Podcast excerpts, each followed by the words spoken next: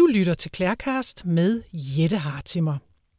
I dag er det episode nummer 108, og jeg er så heldig, at med mig her i studiet, der har jeg diamanthandler, foredragsholder og forfatter til selvbiografien Diamantjægeren. Velkommen til, Katarine Pitsner. Tusind tak. Ja, men jeg ved snart ikke, hvor vi skal starte henne, fordi øh, du er jo en kvinde, der har oplevet og har gjort simpelthen så mange ting. Men jeg synes måske, for dem, der nu ikke kender dig, har du lyst til at lave en eller anden form for præsentation, vil du fortælle? Du starter bare et eller andet sted. Det er altid sket, når man skal lave en præsentation, eller når jeg skal lave en præsentation af mig selv, så er det altid sådan, kan vide, hvem jeg har taget med i dag, hvilken, hvilken version. Jamen, øh, jeg er 49 år og øh, mor til fire, og ja, diamanthandler, og så har jeg faktisk skrevet to bøger nemlig øh, Diamant af Jæren, som handler om mit arbejde, og så har jeg skrevet en øh, meget spirituel bog, der hedder Sjælens Begær, som handler om øh, den svære kærlighed mellem soulmates. Jeg lever et meget, meget travlt liv. Øh, jeg øh, øh, har meget travlt i min forretning, og så laver jeg tv og holder foredrag, som du også nævnte. Så da du var barn, vågnede du op og tænkte, det er da det, jeg skal være, når jeg bliver stor. Jeg skal have diamanter mellem hænderne. Altså, eller har du drømt om, at du skal være, og så et eller andet? Nej, altså bestemt ikke. Nu, øh, jeg, jeg tror ikke som sådan på tilfældigheder, øh, men, men øh, det, øh, udefra set kan det godt se ud som en tilfældighed, men, øh, men inde i mig giver det meget mening, at jeg blev diamanthandler. Men øh, altså, det lå ligesom ikke i kortene, synes jeg. Øh, da jeg var øh, 21 år gammel, så var jeg øh, på vej på hotelskole i Schweiz. Jeg havde på det tidspunkt boet i øh, Paris og i London, hvor jeg havde arbejdet, hvor jeg havde læst.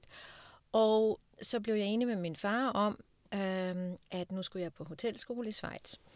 Og, øh, og så spurgte han mig så, hvad skal du så lave i sommerferien?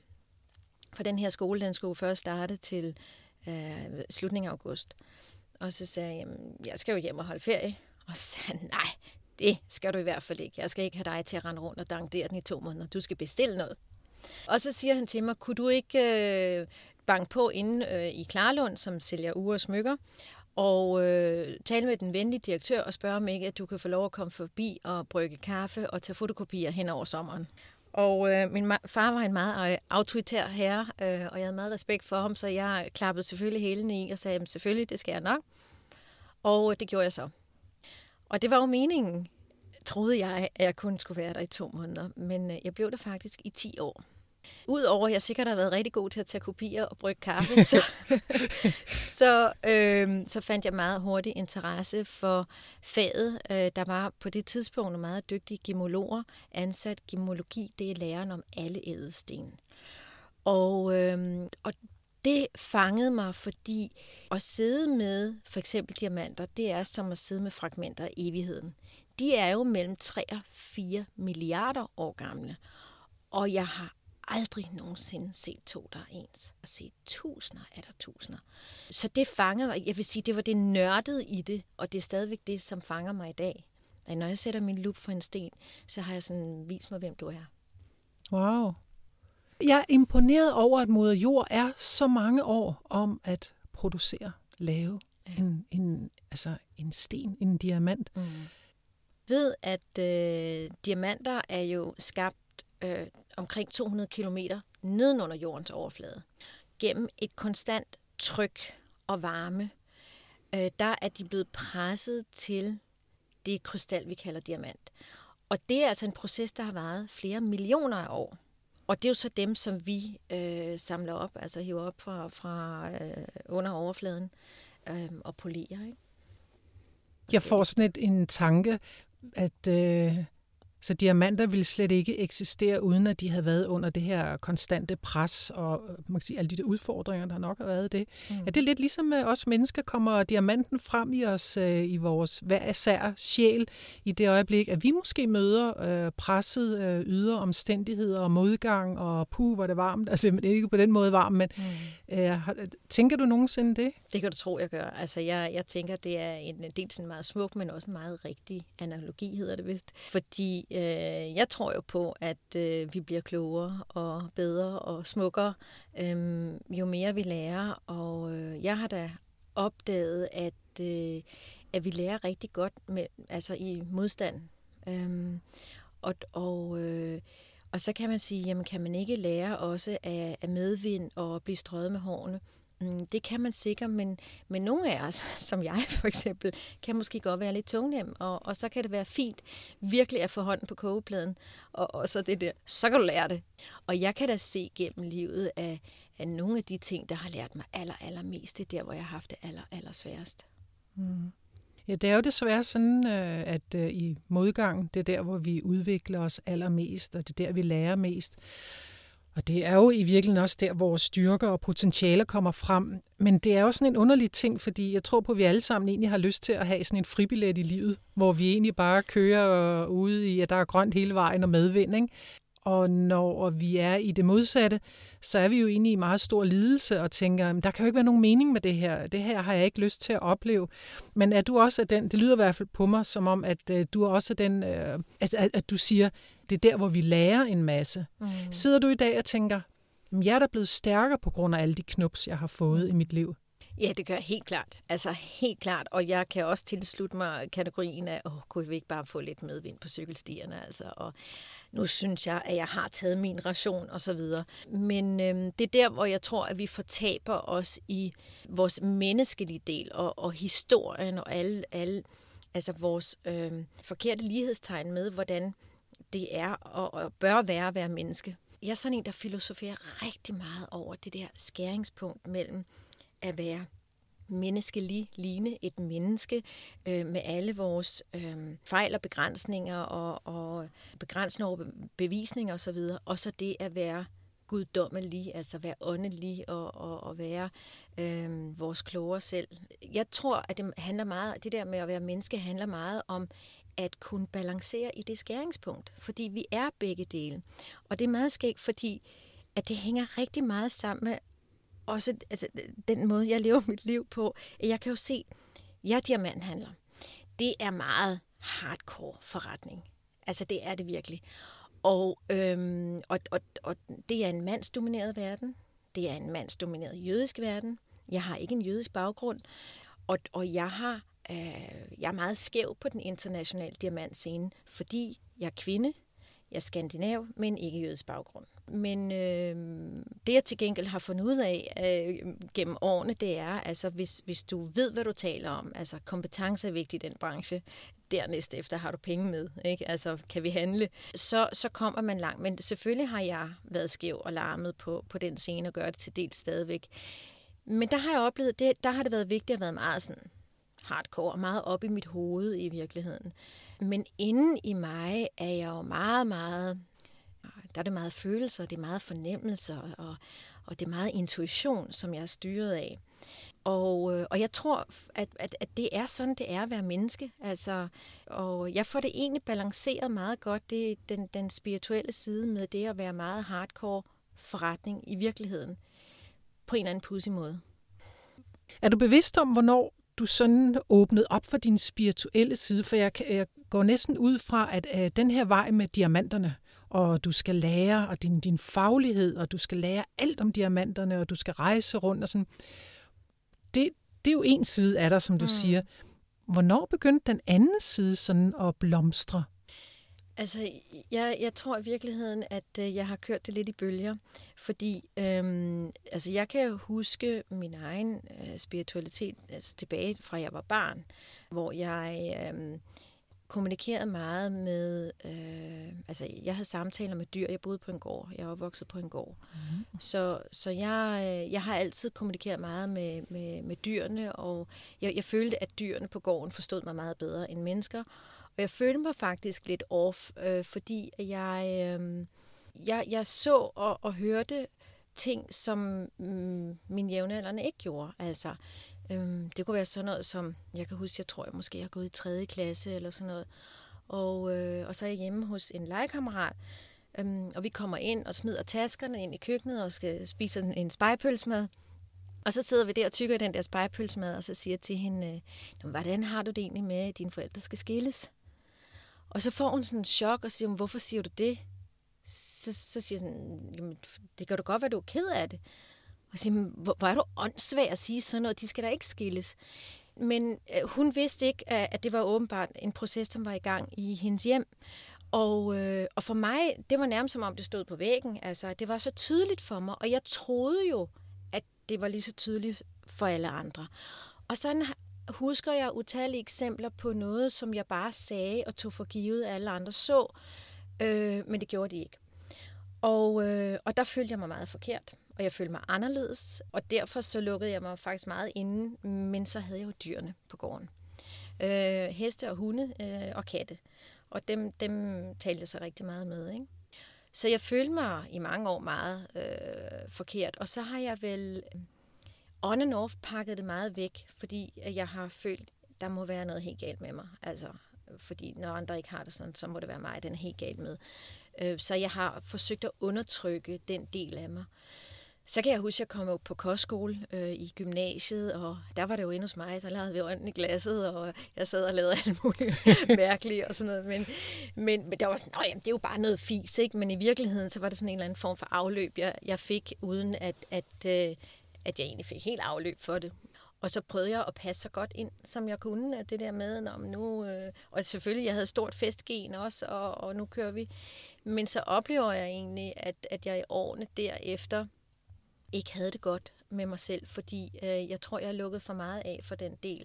Jeg havde tvunget mig selv til at være i, nu skal jeg bare være øh, party Katarina, ikke? hende der er altid gang i. Men jeg oplevede en kæmpe ubalance på den måde, at jeg havde kun to gear. Enten så var jeg i helt nul, og jeg kunne ikke tale med nogen mennesker, og jeg rullede virkelig rullegardiner ned, og dengang kunne man jo trække stikket ud øh, af kontakten fra telefonen, eller også var det fuld power. Og det var altså, øh, det var mærkeligt, for jeg tænkte, den er jo helt gal. Og der var jeg faktisk begyndt i Klarlund, det var i starten af 20'erne der, ikke? Øhm, hvor jeg var på på arbejde og, og så videre. Men hele den spirituelle del og den del af mig, den fik ikke øh, plads. Og jeg kan huske, altså jeg, jeg kan huske, der kunne komme kunder ind, og, øh, og, og, og så kan jeg huske, der var en, en, en far med en datter på, en, hun har vel måske været en 13-14 år, og så var jeg sådan, gud, hvor må hun have det dårligt, hvor er det synd for hende. Og hvor jeg tænkte, du er syg i hovedet, hvorfor sidder du og tænker sådan nogle ting? Altså, øh, der kommer en far ind med sin datter, og de skal se på en gave til moren. Ikke? Men, men, men, men jeg havde ikke fundet ud af, hvordan jeg skulle øh, kanalisere og bearbejde, få, få, få, hvad kan man sige, afløb og forståelse for de evner. Øh, men så samtidig var jeg også meget optaget af, hvordan ved jeg, om det er mig og min syge tankegang, eller om det i virkeligheden er min intuition. Altså, hvordan ved jeg det? Og så begyndte jeg, jeg ved ikke om du øh, kan huske, det var meget fremme, øh, det var jo så i, øh, det må have været der i 80'erne, 90, øh, starten af 90, øh, Silva-metoden. Mm. Ja. Jeg har aldrig prøvet det, men jeg, jeg kender det godt. Ja. ja. Og, og det er jo mental træning i ja. virkeligheden, ikke? Øh, kan man sige. Det er jo meditation, og så er det mental træning. Mm-hmm. Og, og så gik jeg på sådan nogle kurser, og, og det man så skulle, øh, ud over at lære at meditere, det var jo faktisk transcendental meditation, man lærer der, så var det jo så, at vi skulle tune ind på personer, som, øh, det var det, vi øvede os i, øh, som var syge. Øhm, mm. Fordi at vi fik at vide, at syge mennesker udsender stærkere energi end raske, og derfor er de nemmere at tune ind på. Og så var øvelsen, at man skulle tage øh, fornavn og alder og by på en person, man kendte, og så sige til den anden. Så jeg kunne sige, øh, øh, Hanne 42 Kolding. Og så skulle øh, den, jeg trænede med, så tune ind på den energi, og så fortælle, hvad vedkommende så, følte og mærkede, og, eller bare fik ind. Og, øh, og det opdagede jeg, at det var jeg jo sindssygt god til. Altså, og jeg fik jo ondt i hoften, hvis det var en, der havde ondt i hoften. Og, og der var sådan, okay, jamen, så ved jeg, at jeg kan stole på min intuition. Og det var det, jeg kaldte det på det tidspunkt. Jeg kaldte det min intuition. Øhm, og der havde jeg meget behov for, at jeg kunne stole på den. Altså og stole på ja, min mavefornemmelse og så videre. Så der fik jeg mere ro på det så besluttede jeg mig for på et tidspunkt, Nå, men alt det her, det kan jeg jo ikke bruge til en skid, for nu skal jeg lære noget hardcore øh, øh, viden omkring sten og så videre. Og, øh, og så har jeg vel egentlig slukket lidt for knappen på, på det tidspunkt, ikke? Og så fik jeg en masse børn, hvor... Et, en masse børn. En masse børn. Ja. Og så har det jo bare været sådan det har været der, og, og, og selvfølgelig brugt det i min rolle som mor. Det er jo genialt. Altså, det kan jo en, en, en hver forælder, eller i hvert fald en, en hver mor, tror jeg, øh, tune ind og mærke, gud, er, er hun tørstig, fordi at hun, eller skriver hun, fordi hun er tørstig, eller fordi hun er træt, eller så, så øhm, og så var det så først senere hen, at jeg, jeg faktisk tog en uddannelse som klaverjant, og det var egentlig... Gud, det vidste jeg slet ikke. Nej. Jeg var lige ved at sige til dig, at det lyder jo fuldstændig som, altså du er klaverjant, og du kunne lige så godt have samarbejdet med mig, og vi kunne have startet et eller andet op. Ja. Nå, men jeg vidste slet ikke. Nej, fortæl, fortæl. Jamen, og det gjorde jeg faktisk for at lære at lukke af. Fordi at det, det øh, og, og det her, det var jo alt imens, at jeg øh, passer min diamantforretning og så videre og, øhm, og oplever altså, øhm, at, at jeg, der jo både er ja, ånder og afdøde og øh, alle mulige øh, væsener, så kommer anstigende. Og jeg oplevede, at det var meget vanskeligt for mig at, at være steder, hvor der var mange mennesker. Det er det dels stadigvæk i dag. Jeg, jeg er ikke glad for det, men jeg kan nogle forskellige, lave nogle tricks, sådan så jeg kan holde det ud. Ikke? Men, øh, men jeg vil gerne lære at lukke af. Og, øh, og derfor så tog jeg en uddannelse en, øh, for clairvoyance. Og det lærte jeg på modul 1, så det var fantastisk. ja, det, ja, det er sådan cirka første dag, anden dag. Ja, så, ja. lige præcis. Ja, nå. Så det var rigtig, øh, rigtig dejligt. Um... Wow. Jamen, der kan man bare se. Så i virkeligheden, hvis ikke du var gået den hardcore vej mm. og havde elsket diamanter, øh, og på den måde også få et indblik i evigheden og fremtiden og alt muligt ved at kigge på, eller i hvert fald fortiden ved at se på diamanter og edelsten, så kunne du lige så godt have siddet og øh, været klaverant, eller have siddet og arbejdet som coach, eller en eller anden form for terapeut øh, med mennesker. Har du nogensinde tænkt tanken? Jamen, det er jo sjovt, du siger det, fordi jeg har jo faktisk, jeg lavede et afbræk, da, da, da jeg havde brug for sceneskift øh, i, i Klarlund der.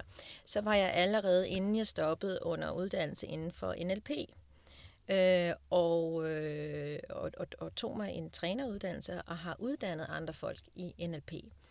Og så jeg har arbejdet rigtig meget med mennesker.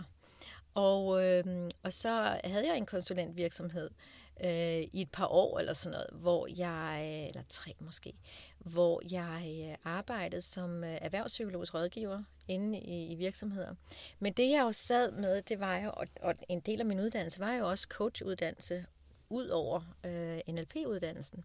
Det var, at, øh, at, at man skal jo helst facilitere svarene frem. Men jeg sad jo med dem. Altså, jeg bare sådan, det er jo der, det er jo der problemet er. Det er jo det. Men, men, men som den gode coach, der skal du ikke sidde og fortælle folk, hvad deres problem er. Der skal du facilitere det, så de selv finder ud af det. Øh, men det synes jeg var sådan lidt ineffektivt. ja, det kan jo tage lang tid, ja. for hvis der er nogen, der er lidt tunge i det. Lige præcis. ja. Hvad hedder det? Ja. Og så opdagede jeg også, og det, og det tænker jeg, at du måske også har erfaring med, det der, at dybest set, så vil de fleste ikke have en forandring de vil have en eller anden form for relief. De vil, de vil høres, de vil ses, og, og de vil mærkes. Men det der at gå vejen og, og lave en forandring, det er der altså ikke mange, der har det godt til. Og, og det kræver der også. Altså. Og jeg forstår det godt. Øh, og, og vi er jo generelt set som art bange for forandring. Ikke? Øhm, men, men der fandt jeg ud af, at det er ikke noget for mig, det der. Altså, og så var det, at jeg kørte altså hardcore på, tilbage i diamantbranchen og, og startede min virksomhed op. Så har jeg jo lavet rigtig, rigtig mange af de her sittings eller readings, øhm, øh, også under min uddannelse. Rigtig, rigtig mange af dem. Men, men det, jeg også har fundet ud af, det er, at det er ikke, det føles ikke som om, at det er sådan, jeg skal bruges. Jeg har jo jeg er sådan meget optaget af at, at, øhm, at give tilbage. Altså, hvad kan jeg give? Hvad kan, hvordan kan jeg bidrage? For eksempel, inden jeg skulle komme her i, i dag, så i morges, så satte jeg mig et øjeblik og mediterede og, øh, og, og lige rensede mig selv. Og, øh, og så bad jeg en bøn og, og en intention for i dag. Fordi jeg oplever i dag, altså, at, at, at din kanal, øh, Jette, den er jo, øh, det er jo en, en fantastisk gave til os alle sammen. En fantastisk gave, og det er jo noget, hvor jeg tænker, wow, der giver du virkelig, virkelig, virkelig meget. Og det, at du inviterer mig ind, det gør, at jeg kan give et lille bidrag. Altså, det er mit. Og, og så bad jeg om, at, at det kunne for det første ske i kærlighed, men også, at det, jeg skal sige i dag, for det var uforberedt, der var ingen af os, der vidste, hvad vi skulle tale om, at det kan være til glæde og gavn og inspiration, for de, der kommer til at høre det. Ikke? Så jeg har jo stadigvæk et behov for at øhm, hjælpe via de evner, jeg har, men, men jeg skal ikke sidde som klaverjant og fortælle folk, om de skal gå til højre eller venstre, eller om de skal købe det hus eller lade være. Det kan jeg mærke, det skal jeg ikke. Og jeg vil meget hellere inspirere til, at øh, andre de lærer ture at tro på deres mavefornemmelse, deres øh, intuition.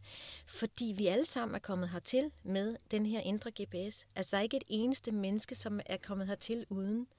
Men jeg tror, vi måske mange af os ikke tør stole på den, ligesom jeg engang ikke gjorde, og, og tør tage konsekvensen af det, vi egentlig mærker, eller hører, eller fornemmer. Og der vil jeg hellere være talerør for, jamen, du ved godt, hvor du skal hen. Altså, og, og øh, altså, når, når, når vi kan på en eller anden måde lære at gøre vores menneskelighed stille, altså alle vores tanker og alt det der, så kan vi jo godt mærke, hvad det er, vi skal, og hvad der er det rigtige.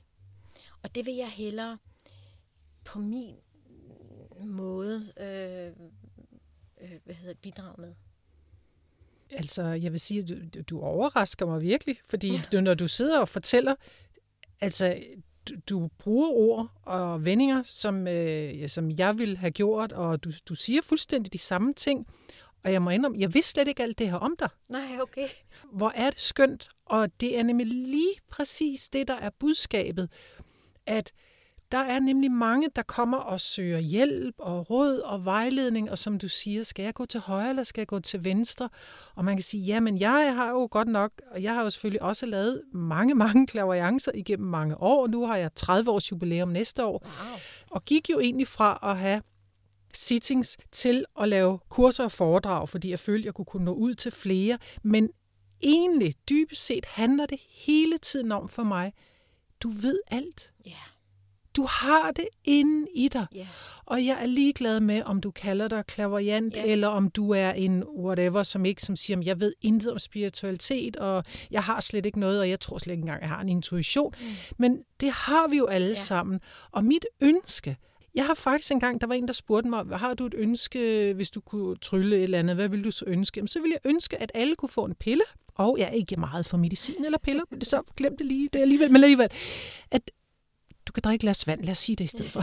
Du kan drikke glas vand, og i det vand er der noget, der gør, at du lige pludselig tror på dig selv. Mm. At du tror på dig selv. At du kommer i kontakt med dine, med dine potentialer, med ja. at, at, at øh, du føler dig god nok. Mm. Altså, man kan også bare sige, bare det. Ja. Bare det. Ja. At du føler dig god nok. At du har en berettigelse her. Ligegyldigt, ja. hvad der står på dit visitkort. Om du så ikke engang har et visitkort. Ja. Det er lige meget. Ja. Jeg vil ønske, at alle bare tør tro på sig selv. Mm. Tør tro på, at mm. øh, jamen, jeg kan. Og, og den der med, jamen lytte, lytte indad. Mm. Du må jo også have oplevet, at når du har siddet og, og arbejdet med folk, at et eller andet sted, det er sådan lidt frægt at sige, fordi der, nu, nu gør jeg en masse klaverante arbejdsløse. Men dybest set som klaverant vil du aldrig nogensinde fortælle folk noget, de ikke ved i forvejen. Helt enig. Ja, så det vil sige, og så kan man spørge, hvorfor skal folk så i hele taget komme og mm. betale penge? Mm. Jamen, det, du kommer ind for at blive bekræftet i noget, du ved i forvejen. Præcis. Ja. Jeg er helt enig. Og, og man kan sige, jamen der har vi så igen der tilbage til, du ved alt. Ja. Hvis du, tør, hvis du tør lytte. Og jeg tror på, og selvom du ikke tør lytte, du får svarene hele tiden, men tør du så handle på dem? Lige præcis. Lige præcis. Og, og jeg giver dig fuldstændig ret. Øh, det, det er både det at, at lytte og så ture handle. Og det er mm. jo to trin, mm. tænker jeg. Ja. Og øh, for eksempel så... Øh, jeg, jeg, på min øh, Instagram, der deler jeg sådan nogle øh, energiupdates, øh, kalder jeg det. Og det er simpelthen, øh, og, og det er en, en service, det er en hjælp øh, til, til øh, min kære øh, søstre, medsøstre og brødre derude, øh, som, som måtte komme ind på min, min side. Og det er, hvor jeg øh, tuner ind i tidens energi, øh, og laver sådan en spejling, hvor jeg mærker efter, hvis, hvis der er et eller andet, jeg mærker, at der er noget, der er stærkt lige nu, det kan være, at der, der er nogle spændinger i luften, og øh, folk de er, har meget øh, øh, kort lunde, og øh, der skal ingenting til, eller sådan et eller andet. Så mærker jeg lige efter, om, som jeg kalder det, om det er lokalt, om det kun er mit, eller om det er noget, hvor jeg mærker, nej, det er faktisk kollektivt.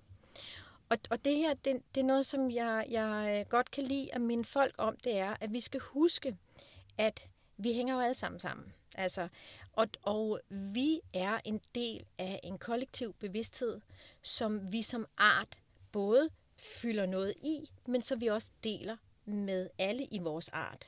Og det er sådan et morfogenetisk, eller sådan en slags morfogenetisk felt, som vi som art deler. Og det vil sige, det betyder, at hvis man forestiller sig sådan en kæmpestor masse af, af menneskelig bevidsthed, den, som jeg siger, den lægger vi noget i, men vi downloader også fra den hele tiden. Og det er også derfor, jeg har sådan for eksempel nu med noget af alt det tv, jeg laver, der sådan, øh, Nå, men, øh, er der noget, noget, vi ikke må vise? Er der noget, vi ikke må spørge om? Hvor jeg sådan, nej, Altså prøv at høre, jeg har ikke nogen problemer, som er, øh, hvad hedder det, anderledes end alle mulige andres problemer. Altså jeg har meget, inde under er vi alle sammen nøgne, og der er ikke nogen nye problemer. Der er ikke nogen nye problematikker. Alt sammen er en recycling. Så er det forskelligt, hvad det er, vi vælger at downloade for det felt og sige, om det her det er mit problem. Nogle de har, så er der nogen, der har økonomiske problemer, så siger de, det er mit problem, ikke? og så er der nogen, der har parforholdsproblemer. Den napper jeg, det er mit problem, og jeg kunne egentlig også tage den der med økonomien, eller jeg kan tage den med helbredet. Men, men det er som om, det er sådan en stor kvantesuppe af, af muligheder. Øh, både problematisk, men selvfølgelig også øh, muligheder, andre muligheder, positive muligheder det, jeg, jeg, jeg, jeg prøver at forklare folk indimellem på, på min kanal, øhm, det er, at øh, at vi deler det her felt. Så nogle gange, for eksempel så delte jeg her i, jeg tror det var i forgårs, hvor jeg mærkede, okay, der er altså, øh, folk er rigtig, rigtig trætte. Altså virkelig trætte, og, øh, og det er som om, altså folk de er helt udmattede, de er lige kommet tilbage fra ferie, men alligevel er folk fuldstændig udmattet.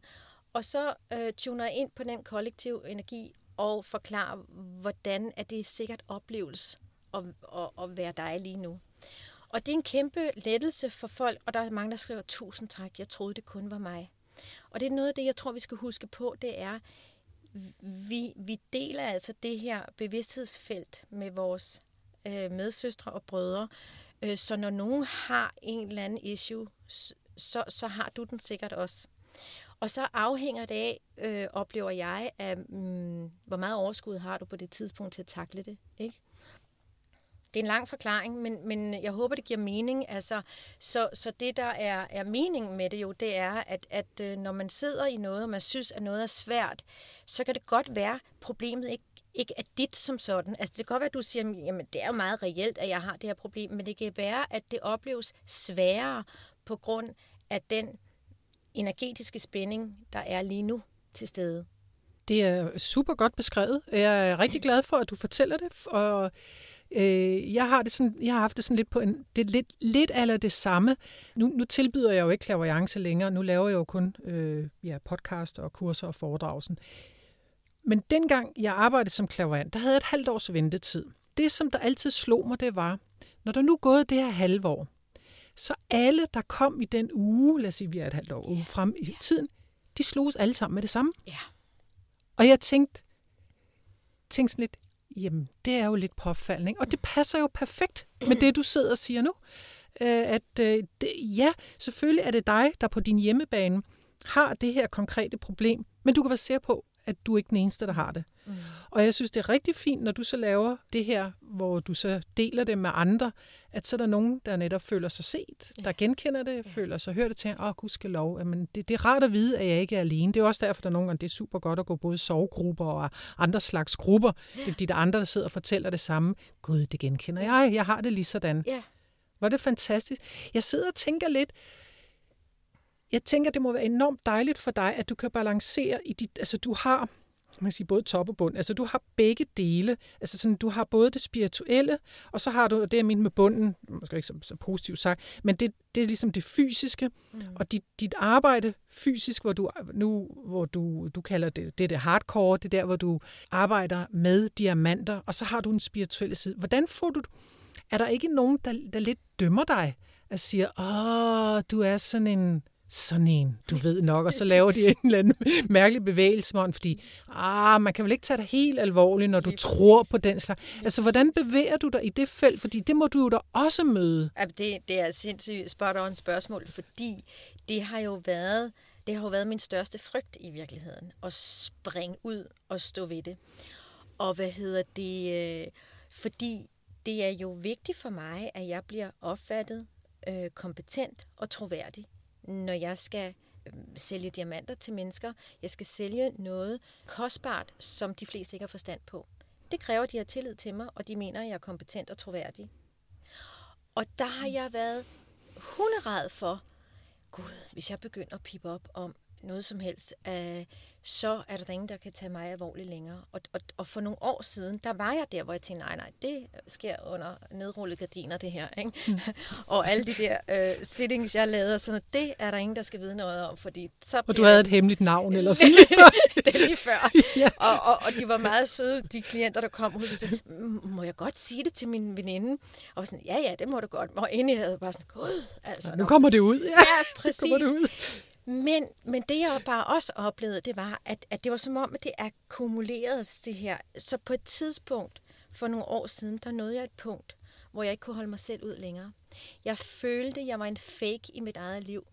Jeg følte, at alle de her fine interviews, jeg gav, og, uh, ja, og diamantdronning og hardcore business osv., jeg følte, jeg var en fake, fordi jeg fortalte dem jo ikke hele sandheden. Alt, hvad jeg sagde, var sandt, men jeg fortalte jo ikke hele sandheden. Og jeg, jeg nåede til et punkt, hvor jeg faktisk følte mig som en fake i mit eget liv. Og, og da jeg, da jeg øh, nåede det, det der bristepunkt, hvor jeg tænkte, jeg kan ikke holde mig selv ud længere. Jeg er simpelthen nødt til at stå ved min spiritualitet, det der er, og så er min verden, altså som i sådan en åndelig verden, det er altså en kæmpe stor del. Øh, men jeg anerkender også, at jeg er i, i, i den fysiske verden, og jeg skal få øh, mit fysiske liv til at fungere. Men jeg har da også været der, som jeg tror mange spirituelle er, hvor man nogle gange har lyst til bare at tappe ind i den åndelige verden, og så være der, fordi der er altså ret dejligt. Ja, ja. Øh, men men, men vi, vi har, er også i en fysisk krop, og, og, og det er vi jo af en grund. Vi er her, fordi vi skal være her, ellers var, ville vi ikke være her. Øhm, så da jeg nåede det her punkt, hvor jeg ikke kunne holde mig selv ud længere, og frygten for, øh, Øh, at, at øh, blive latterliggjort, ikke taget alvorligt, frygten for, at øh, mine kunder de skulle løbe skrigende bort, og min forretning dem gå ned, den faktisk øh, blev meget, meget mindre i forhold til øh, det, jeg ikke kunne holde ud, og jeg ikke var, mm, var ægte, følte jeg. Så jeg sprang ud af skabet, Simpelthen, og det gjorde jeg jo ved. Dels så øh, sætter jeg mig på, jeg tror det var Godmorgen Danmark med Puk Elgård og sidder og fortæller om øh, energi i diamanter. Hvad hedder det? Og hvordan der er energiaftryk i diamanter. Og jeg sagde, vis mig din diamant, så skal jeg fortælle dig, hvem du er. Fordi der er energiaftryk i alting, og, øh, og, og jeg kan lige så vel lave en, en øh, reading på din diamant, som at jeg vil kunne gøre det på dig. Og jeg tænkte bare, Christ, altså. Ja. Øh, jeg lærte så, at, at det så heller ikke lige den rigtige måde at gøre det på der. Men, øh, men, mm. men hvad hedder det? Men det gjorde jeg. Og så øh, kort efter, så udgav jeg øh, min bog Sjælens Begær, som faktisk er, mm, jeg oplever den egentlig mest at være kanaliseret. Det tog mig altså kun tre kvart år at skrive, og det er ikke særlig øh, lang tid, når man også har fuldtidsarbejde ved siden af. Men den, den skulle ud. Jeg troede, jeg skulle skrive en anden bog, men, men det var den, der skulle igennem, som handler om, om øh, øh, hvorfor vi falder de for, for de forkerte mennesker. Øh, det tror jeg jo ikke på, at vi gør, men det kan vi tro, vi gør. Øh, og, og, og handler om det at være forelsket i nogen, der ikke er gode for os. Og der tiltræk jeg nemlig i en periode, altså øh, kun sådan nogle mennesker, øhm, og, og hørte mig selv skulle forklare, øh, altså lave øh, øh, sittings og skulle forklare, hvorfor de var sammen med de her, hvad det var for nogle kontrakter, de havde lavet, og fandt ud af, at det var faktisk så smukt. At der var nogle sjæle, som har taget øh, den opgave på sig, at skulle øh, gøre os ulykkelige, øh, for at vi skulle opdage noget. Og så udkom den bog, og nu er jeg ud af skabet. Altså, og nu har jeg altså, nu må de tage mig eller lade være. Altså, jeg, jeg, jeg kan ikke holde mig selv ud, hvis ikke jeg er helt åben og ærlig med, hvordan... Nej, men hvor er det fantastisk. Jeg, jeg smiler også lidt af, der er nok mange, der sidder og tænker, hvad er det for noget pjat at sidde og sige, at øh, vi har besluttet, at vi skal møde en, som kan gøre os ulykkelige? Det kan da ikke passe. Det kan der, ikke, der er der ikke meget spirituelt over det. Men det er jo lige præcis sådan, det er, fordi vi, vi startede jo med at sige, vi lærer jo gennem modgang. Så hvorfor ikke få nogen med, der kan gøre det lidt, livet lidt hårdt for os, så kan vi lære det lidt hurtigere. Og jeg er helt enig, øh, jeg, jeg, vi møder på et hvert tidspunkt øh, de, ja, de rette mennesker for os, der kan give os den viden og den erfaring og den lærdom, som vi har brug for lige nu. Og nogle gange, ja, så har man, vi, vi kan jo selvfølgelig ikke huske det, men vores sjæl har lavet en kontrakt med et andet menneske, der hedder, kan du ikke komme og sparke lidt til mig, mens jeg ligger ned? Og den anden siger, det vil jeg helt vildt gerne, fordi jeg skal med lære noget om det, om dominans. Det er perfekt. Jeg, jeg, jeg skal lære lidt om at være et offer. Ej, men skal det ikke være os to, skat? Jo. Og det kan jo lyde fuldstændig tåbeligt med ja. den, men man kan sige med vores fysiske hjerne, siger man, men her vil du jo normalt løbe skrigende bort. Mm. Ja, men det er jo interessant nok, at du er alligevel afhængig af det. Mm. Altså, du bliver jo i det, og, det, det. lykkes det endelig for dig at, at løbe skrigende bort, så løber du bare hen i en anden en, der sparker. Præcis. Og så det vil sige, det viser jo dybest set også, der er en historie i det, og først når vi ligesom har gjort os fri af det, har lært det, vi skal lære, så kan vi jo bryde båndet, mm. og så kan vi nu invitere noget bedre ind mm. til os. Ikke? Du har vel også mange gange opdaget, at du kan bruge din intuition og den her menneskekender i dit arbejde med diamanter. Altså forstået på den måde, du må vel, der må være, altså der må være meget snyd i den her branche også, og nogen, som prøver at sige, hey, det her det er bare det helt rigtige, og særlig special price for you, mm. hvor der er noget i det, hvor der er nogle alarmklokker, der ringer. Mm. Altså, det, det må, altså, du må vel have brugt din intuition også i det arbejde? Jamen det har jeg, og, og det gør jeg helt sikkert. Og, og jeg vil da sige, at, at øh, jeg overhører den stadigvæk også. Altså, øh, jeg, så, så, så jeg skal ikke sidde og pusse min glor og sige, men nu lytter jeg altid til nu kører du bare, øh, for det gør jeg bestemt ikke. Altså, gid jeg gjorde. Øh, men men øh, jo, jeg bruger den, øh, jeg bruger den meget i, i mit arbejde også, og jeg har, jeg har sådan en nul-tolerance i mit arbejde. Og, øh, og det er, hvis noget ikke føles godt, så skal jeg det bare ikke. Altså, og, og, og det er simpelthen blevet sådan, jeg har, jeg har opbygget en nul-tolerance. Og det, det gør altså, det afskærer mig for en mængde problemer. Det er virkelig rart. Og den havde jeg altså ikke for, for nogle år siden. Det havde jeg ikke. Det var sådan, nå nej, Ej, det er måske også bare mig, og, og måske, øh, altså nej, nu må jeg lige give vedkommende en chance, eller vi kan da lige, og, og nu skal jeg ikke være så et eller andet alt det der sager jeg til mig selv. Der har jeg i dag nul tolerance. Altså jeg gider ikke, uanset hvad, jeg kan blive præsenteret af, af gode tilbud eller et eller andet, hvis, hvis jeg mærker en eller anden form for dissonans, en eller anden form for ubalance, så skal jeg det ikke. Jeg gider, jeg kunne sige sådan i mit kærlighedsliv. Jeg skulle lige, jeg skulle lige til at sige, og hvordan går det så sådan, ja. altså privat, kan du, er du også god til at gøre det sådan i det hverdagen? Det kan jeg, ikke er. Nej.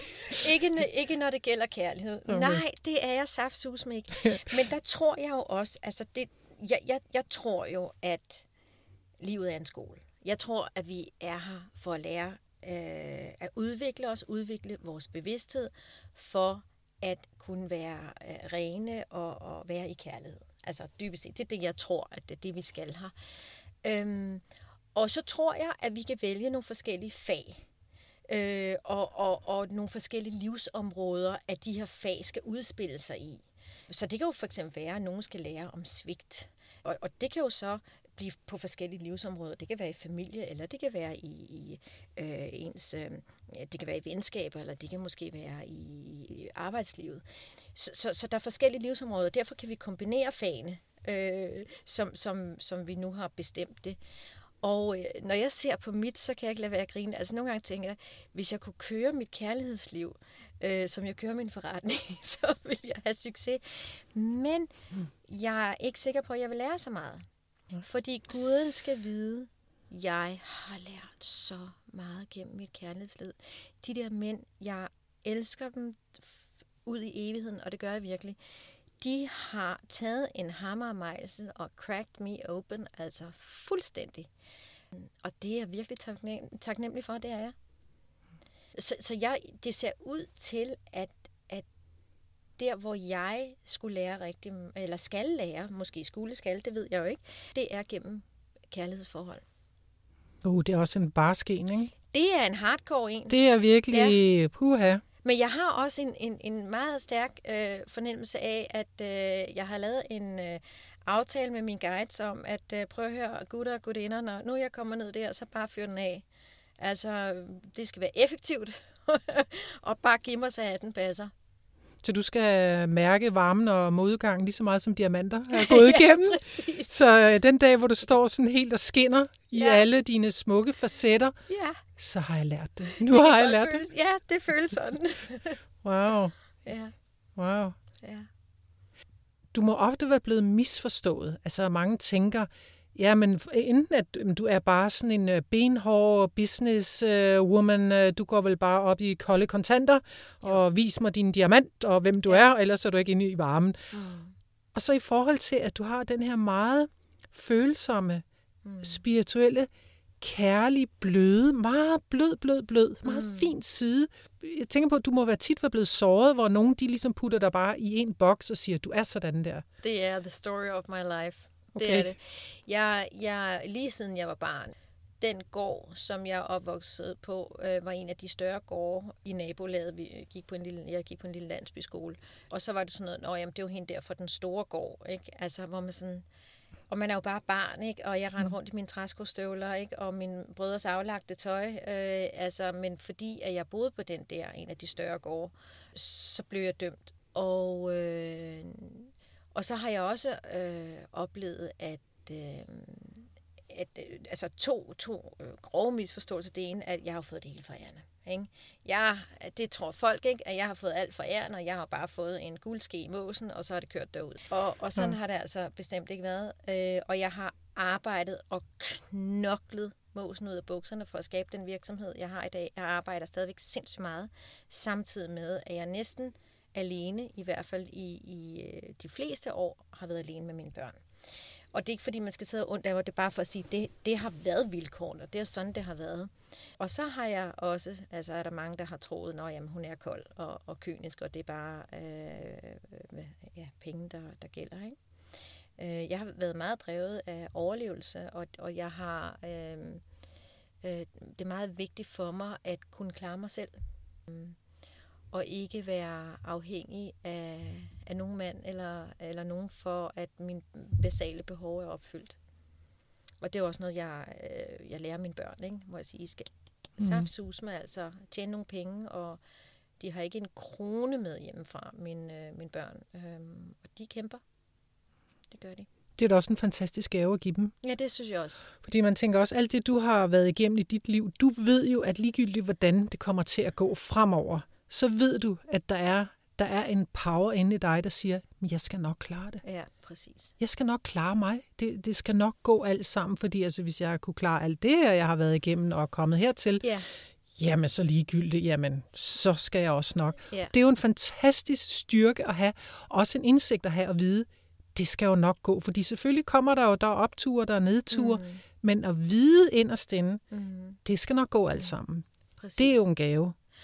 Og så, så, altså, så oplever altså, vi er jo også hjulpet.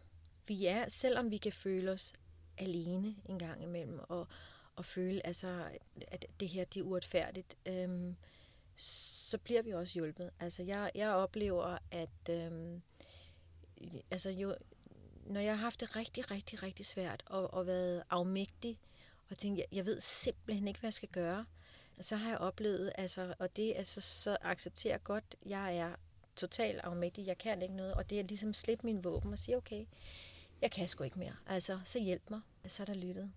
Altså, og jeg, bøn oplever jeg som værende virkelig stærkt. Altså virkelig, virkelig stærkt. Jeg, jeg beder meget. Øhm, vi er aldrig alene. Så det er også et råd, du vil give til lytterne, at øh, så ræk dig ud efter hjælp, også selvom den hjælp kan altså ser usynlig ud. Lige præcis, ja. Apropos usynligt, det var bare, det, det er jo lidt, nu, det er sådan lidt at gå tilbage, hvad du sad og sagde før. Øh, det der med at vise mig dine diamanter, viser, og også det der med... Ja, du er. ja og, mm. øh, og, øh, og at du handler med noget, som folk jo dybest set ikke ved noget om, mm. hvad er. Og der, der kom jeg bare til at tænke på, det ligner jo meget det med at faktisk også arbejde som klaverant. Jeg arbejder med noget, som er usynligt, og jeg mm. sidder her og fortæller dig, ja. det er sådan og sådan og sådan. Ikke? Ja. Det er jo fuldstændig det samme, du gør med diamanter. Ikke? Du jo. siger, jeg, du har så godt nok noget fysisk at vise, ja. men du kunne jo egentlig bilde dem hvad som helst på ærmet ja. og sige, jamen den her, det er one of a kind, og ja. aldrig set før. Sådan, det var ligesom, det, så der, det, der er noget usynligt arbejde over det, mm. øh, i det du gør. Øh, har, ja, har du slås med sådan noget som, man kan sige, selvværd og jantelov? Altså det må, er det, har det været nogle, nogle, noget, du har mødt på din, på din vej? Jeg synes, jeg har været god til at hvile i mig selv. Jeg har, jeg har forgæves, synes jeg, altså særligt i, i min helt, øh, altså i, i barneårene, forsøgt at passe ind. Og så bare accepteret. Øhm, i, i mine unge år, jamen, det, altså, jamen, så, så, så pas, passer jeg ikke. Altså, når, når for eksempel, at, at så øh, folk, der tager på ferie sammen og alt sådan noget, hvor jeg bare sådan tænkte, det kunne jeg aldrig drømme om. Altså, vennepar og sådan noget, det ville være noget af det mest forfærdelige, jeg kunne, altså, jeg kunne slet ikke, altså, og så tænkte hvad er der galt med mig, ikke? Altså, mm. det har jeg også bare lært at hvile i. Så, så øh, jeg tror, det, der har været afgørende for mig, det er, at øhm, jeg, jeg ved jo inderst inden, hvad det er, altså hvad, hvad, hvilket slags menneske jeg er. Og jeg kan faktisk godt lide den person. Det har jeg ikke altid kunnet, men, mm. men jeg kan faktisk godt lide den person, jeg er. Øh, og jeg er langt fra perfekt, og jeg fucker også op og så videre, men, men jeg synes, jeg prøver at gøre mig umage. Og sådan har det ikke været altid. Altså, jeg, jeg kan huske der, da jeg var omkring 19-20 år, der havde jeg det, altså... Øh, der havde jeg det meget svært med, med mig, og, og, og jeg havde det der med, at altså, jeg, enten var jeg på, eller også var jeg menneskesky. Det var de to gear, jeg havde. Ikke? Men jeg havde sådan nogle samtaler med mig selv, og en, en større intelligens, øh, og så kan man jo så kalde det, hvad man vil, men, men for mig er det en større intelligens. Og jeg kunne egentlig godt lide den, jeg var. Men for mig har den nok handlet meget om at finde en måde at udtrykke den på, i stedet for at lukke mig inde. Ikke?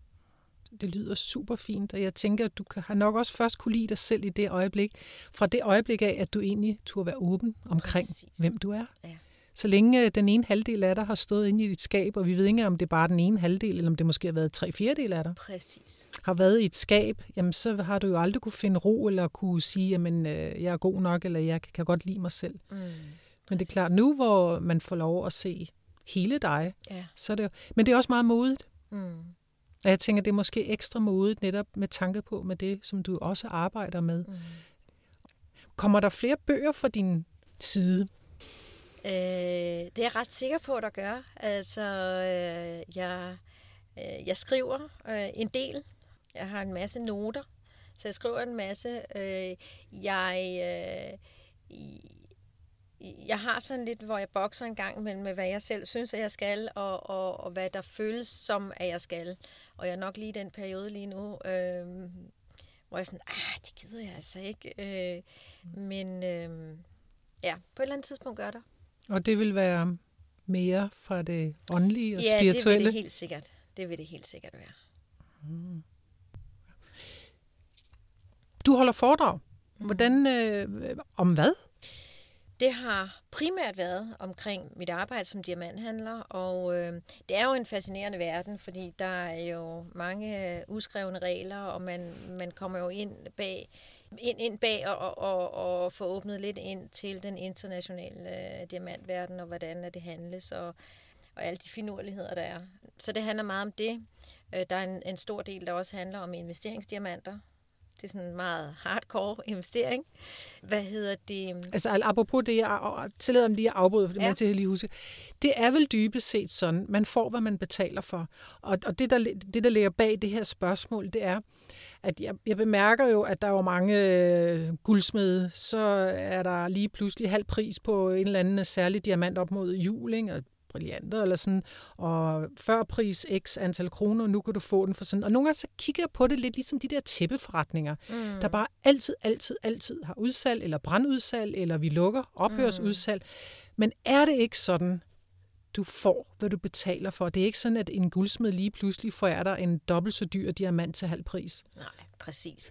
Altså jeg plejer gerne at sige, at det, det bedste råd, når man skal købe et diamantsmykke, det er altså sund fornuft hvis, hvis en handel ser ud til at være for god til at være sand, jamen så er den det nok også. Og selvfølgelig kan der være altså de undtagelser, hvor at noget er sat ned, fordi hvis det er en eller anden detailforretning, som jo selvfølgelig har en, en øh, betragtelig markup for at kunne betale sin husleje og forsikringer osv., og som så har sat den ned måske til sin kostpris, så kan der være en, en pæn difference der, men så er det jo i det tilfælde. Men, men stadigvæk så kan man sige, som hvis vedkommende skulle gå ud og sælge den videre igen, så ville den jo aldrig være mere værd givet for den. Hvordan ved du, at nu er der en, en særlig diamant til salg på markedet? Har I sådan en eller anden jeres medlemsblad, Diamantnyt, eller hvad? eller hvad, hvad, gør, hvad gør du? jeg, jeg, og med, med, mindre det er, altså investeringsdiamanter, de stiger jo og stiger. Men, men det er jo, en, det er jo en, en, en helt anden kategori af diamanter. Øh, nu, nu nævner du smykkeforretning. Ja, ja, det er jo noget andet. Ja, ja. altså øh, vi har faktisk øh, alle ikke guldsmed og sådan noget, men, men er du diamanthandler og handler inde på børserne, så hver torsdag kl. 10, så bliver der sendt priser ud, det er selvfølgelig digitalt, på alle hvide diamanter i alle kvalitetskombinationer og størrelser, som der overhovedet findes, og det er altså rigtig, rigtig, rigtig, rigtig mange. Alene en diamant på 1 karat kommer i 16.000 forskellige kvalitetskombinationsmuligheder. Det er sådan et benchmark, vi handler op imod. Så ved man, hvad det skal koste. Og det er bemærkelsesværdigt, øh, altså øh, præcist.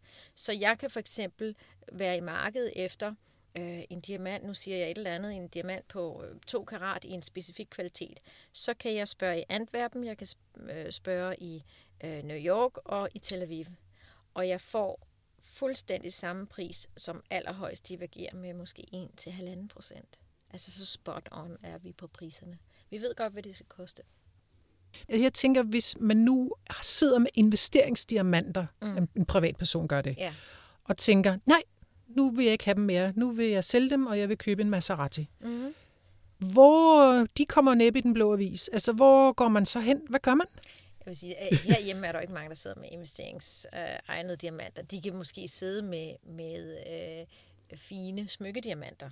Og, og jeg formidler jo nogle gange salg af dem, så der er auktionshus, der formidler salg, salg af, af sådan nogle. Ikke? Øh, men de øh, deciderede investeringsegnede, som er nogle af de farvede i nogle helt særlige nuancer, øh, der er vi jo faktisk kun to herhjemme, øh, som, øh, som kan det.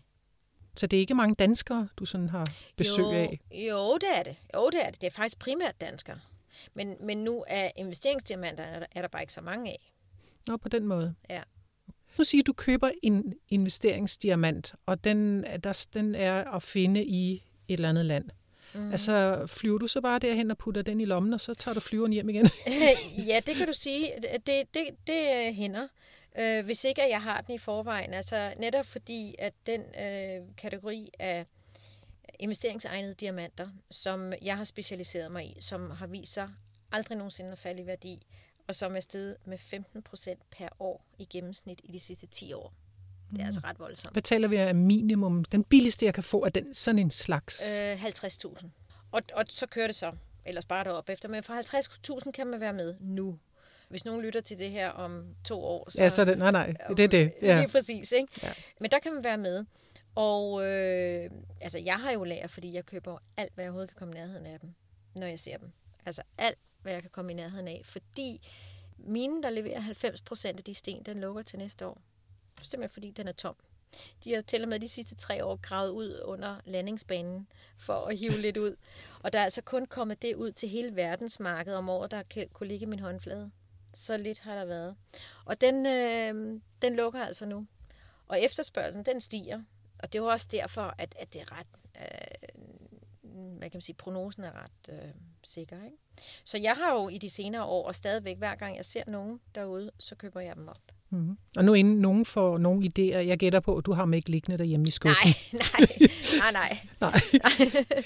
Men kontakter andre diamanthandler så også dig for ja. at sige, har du lige præcis den og den liggende, som ja. jeg kan købe? Ja.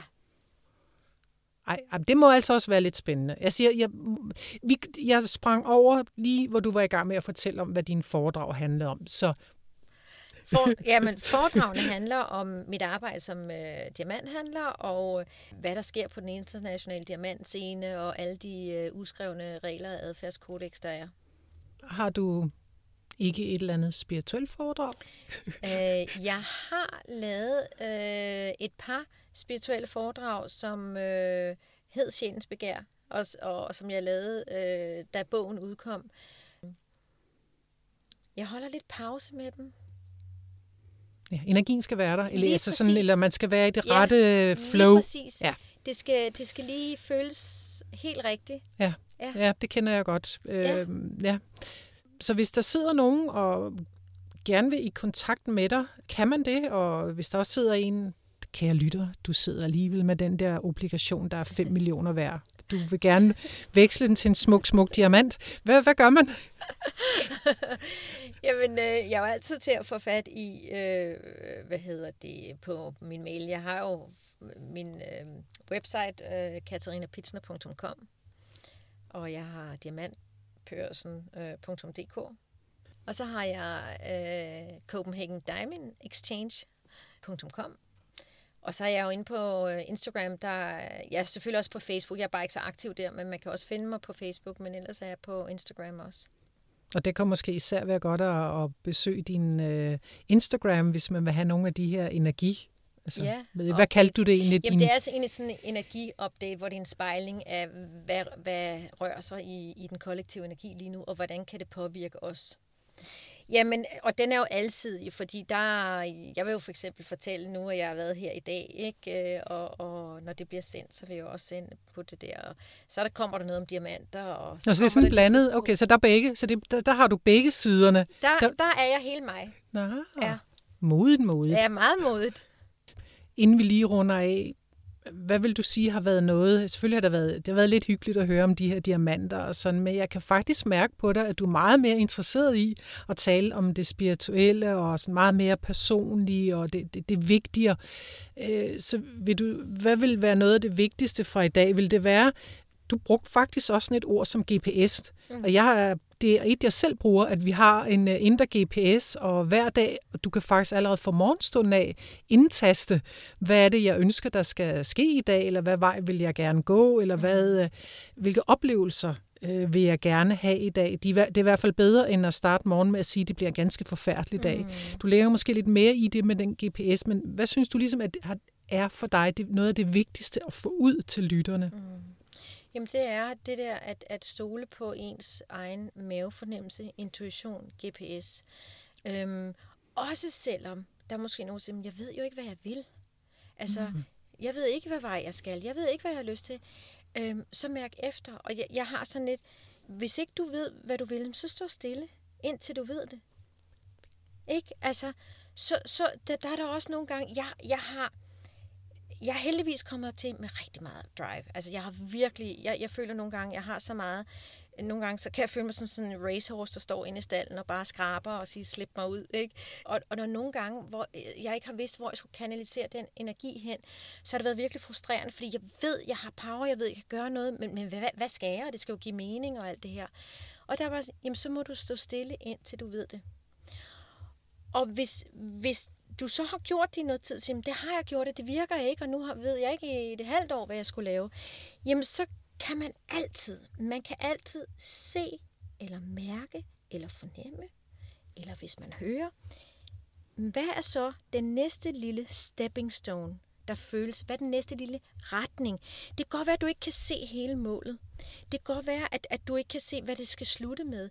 Men du kan i hvert fald måske mærke, om du skal hoppe hen på den sten eller på den sten. Det kan vi som regel.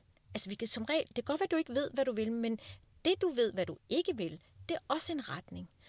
Og, og det er sådan en, jeg synes egentlig er meget god at huske på, at, at øh, og, og, og hvor vi også skal begynde at træne det der og lytte efter, når jeg ved det jo egentlig godt. Og jeg, jeg ved ikke, jeg fornemmer lidt, at det her måske er en kollektiv ting. Og det er, jeg kan huske for år tilbage, så var det meget, meget nemt for mig at se, hvor jeg var på vej hen, og se målene og sige, okay, det er der, jeg skal hen, nu fyrer vi op for kedlerne, og så buller vi bare derud af. Det har jeg altså ikke kunne se de sidste mange år. Jeg har ikke kunne se, hvor jeg var på vej hen. Jeg har ikke kunne se det her slutmål om, så starter jeg et firma, så gør jeg sådan, eller nu gør jeg det her. Jeg har ikke kunne se det i, i, i de senere år. Men, men, men jeg har kunnet mærke, at det føles som om, jeg skal i den her retning. Og så må jeg begynde at lave en lille smule af det, som, som får mig i den retning, for at så mærke efter, hvordan føles det så. Og det, det, vil, jeg, ja, det vil jeg faktisk gerne give som, som et råd. Det er et fantastisk godt råd. Det, ja. er, det er et virkelig godt og brugbart råd. Er det så ikke med de ord, vi slutter af? Jeg vil i hvert fald øh, sige tusind, tusind tak for, at øh, du havde lyst til at komme her og være med i mit program. Det, er jeg, det påskynder jeg virkelig meget.